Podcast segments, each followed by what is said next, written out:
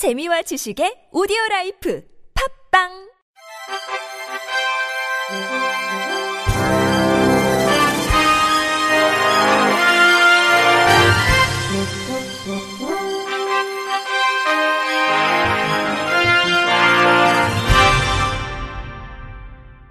청취자 여러분 안녕하십니까? 12월 10일 화요일 KBS 뉴스입니다.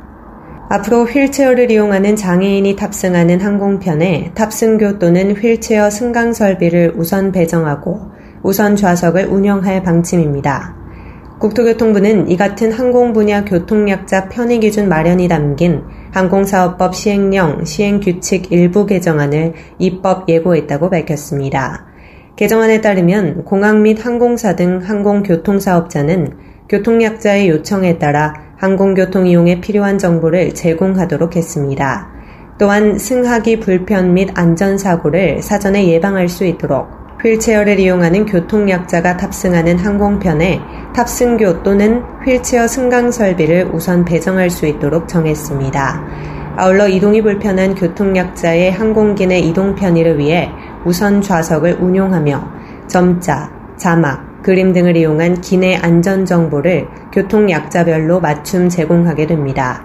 한편 이번 법령 개정은 지난 8월에 개정된 항공사업법 일부 개정안에 따른 후속 조치로 내년 2월 28일부터 시행될 예정입니다. 사회적 약자 기업을 대상으로 국내선 청산에 입점 기회를 확대할 전망입니다. 중소벤처기업부와 중소기업 옴부즈만은 최근 이 같은 내용의 공공기관 현장 공감, 중소기업 규제로 개선 방안을 발표했습니다. 현재 장애인 실버기업 등 취약계층이 운영 지원하는 사회적 약자 기업은 규모의 경제로 인해 입점 기회가 부족하며 임대료 부담이 큰 실정입니다.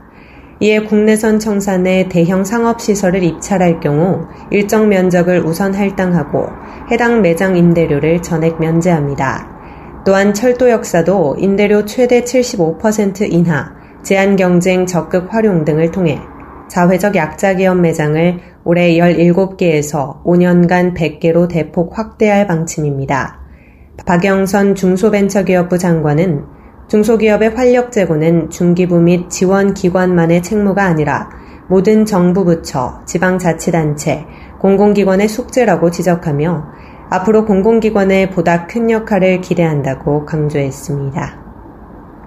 배리어프리 영화위원회가 오는 15일 오후 1시 서울 마포구 네스트나다에서 2019 배리어프리 컬처데이 행사를 개최합니다.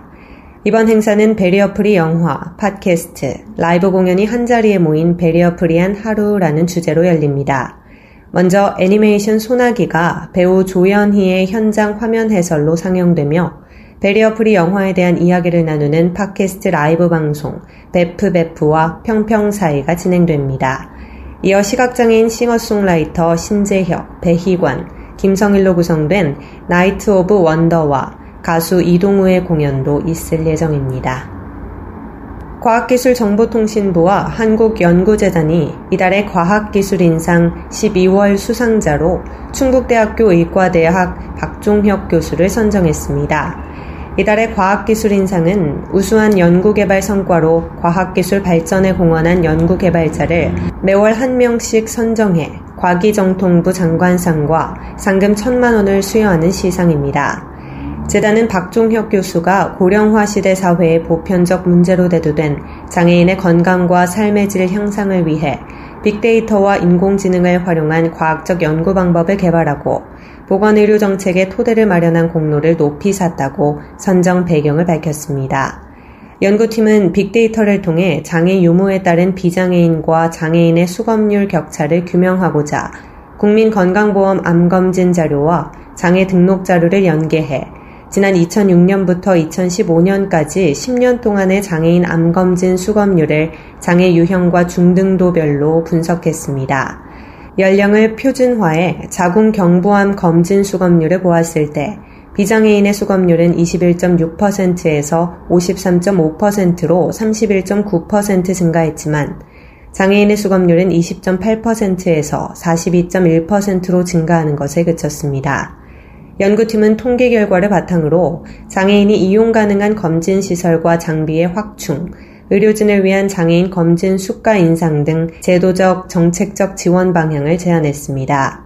박종혁 교수는 고령 사회의 장애 문제는 재활과 복지 중심의 사회과학적 접근과 함께 생명과학적 접근을 통한 종합적 제도 마련이 필요하다며 장애인 건강 증진을 위해 장애의과학, 보건장애학의 학문적 가치를 만드는 데 기여하고 싶다고 수상 소감을 밝혔습니다. 서울시와 서울관광재단은 최근 관광약자 인식개선 교육 전문 강사 양성 과정 수료식을 개최했습니다. 이번 과정은 장애인, 고령자, 영유아 동반자 등 관광약자들도 편리하게 여행할 수 있는 무장애 관광도시 조성의 일환으로 지난 11월 19일부터 12월 7일까지 매주 토요일 진행됐습니다. 전체 교육과정은 관광산업 전반과 무장애 관광 개념을 이해하고 장애 유형별 특성과 필요한 관광 서비스를 살펴보는 내용으로 구성됐습니다. 한국척수장애인협회 이찬우 사무총장은 개인적으로 여행에 대해 관심이 많고 협회 사무총장으로서 회원들이 여행을 갈 때 겪는 어려움에 도움이 되고자 이번 교육과정에 참여하게 됐다며 교육과정을 통해 쌓은 배경 지식을 기반으로 무장의 관광 인식 개선에 기여하고 싶다고 수료 소감을 밝혔습니다. 총 30시간의 교육을 이수한 수료생은 내년부터 무장애 관광 인식 개선 교육 전문 강사로 활약할 예정입니다. 한국장애인재단 대학생 홍보 서포터즈 허브 메신저 15기가 해단식을 갖고 5개월 동안의 장애인 인식 개선 활동을 마무리했습니다. 허브 메신저 15기로 활동한 18명의 대학생은 7월 12일 선발된 이후 장애인재단의 공익사업 취재, 장애인 인식 개선을 위한 온오프라인 홍보 활동을 직접 기획 진행하고 이를 담은 콘텐츠를 블로그와 SNS에 게시했습니다. 특히 활동기간 장애인의 권리 증진과 사회 참여를 돕기 위한 장애인재단의 공익사업 현장 인터뷰를 통해 브이로그 제작, 장애와 장애인에 대한 이해를 돕기 위한 오프라인 체험 활동, 카드뉴스 제작 배포 등 대중과의 소통을 꾀했습니다. 해단식은 활동 보고, 조별 장애인 인식 개선 캠페인 결과 공유, 나눔 활동 증서 전달, 마무리 소감의 순서로 진행됐습니다. 김수영 학생은 저마다의 공간에서 더 나은 사회를 만들어 나가기 위한 변화가 이루어지는 현장을 경험할 기회가 됐다며 현장에서 보고 들은 내용을 삶에서 적용하며 끊임없이 고민하는 사람이 되고 싶다고 활동 소감을 전했습니다.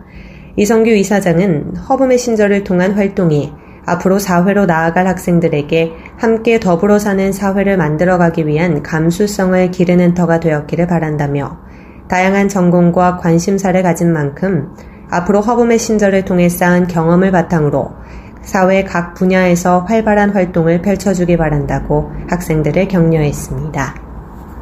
끝으로 날씨입니다. 내일은 전국적으로 대체로 흐린 날씨를 보이는 가운데 서울은 새벽, 경기도와 강원도는 오전까지, 충청도 역시 오전에, 전라도와 경기 북부 지역은 낮 동안에 비가 내리겠습니다. 예상 강수량은 5mm 내외가 되겠습니다. 내일 오후부터는 기온이 하강하며 바람이 강해져 체감 온도가 낮아 더욱 춥겠습니다. 건강관리에 각별히 유의하시기 바랍니다. 내일 아침 최저 기온은 영하 1도에서 10도, 낮 최고 기온은 6도에서 17도가 되겠습니다. 바다의 물결은 서해 앞바다 0.5에서 2.5m, 남해 앞바다 0.5에서 1.5m, 동해 앞바다 0.5에서 2m로 일겠습니다. 이상으로 12월 10일 화요일 KBIC 뉴스를 마칩니다. 지금까지 제작의 이창훈, 진행의 조소혜였습니다. 고맙습니다. KBIC.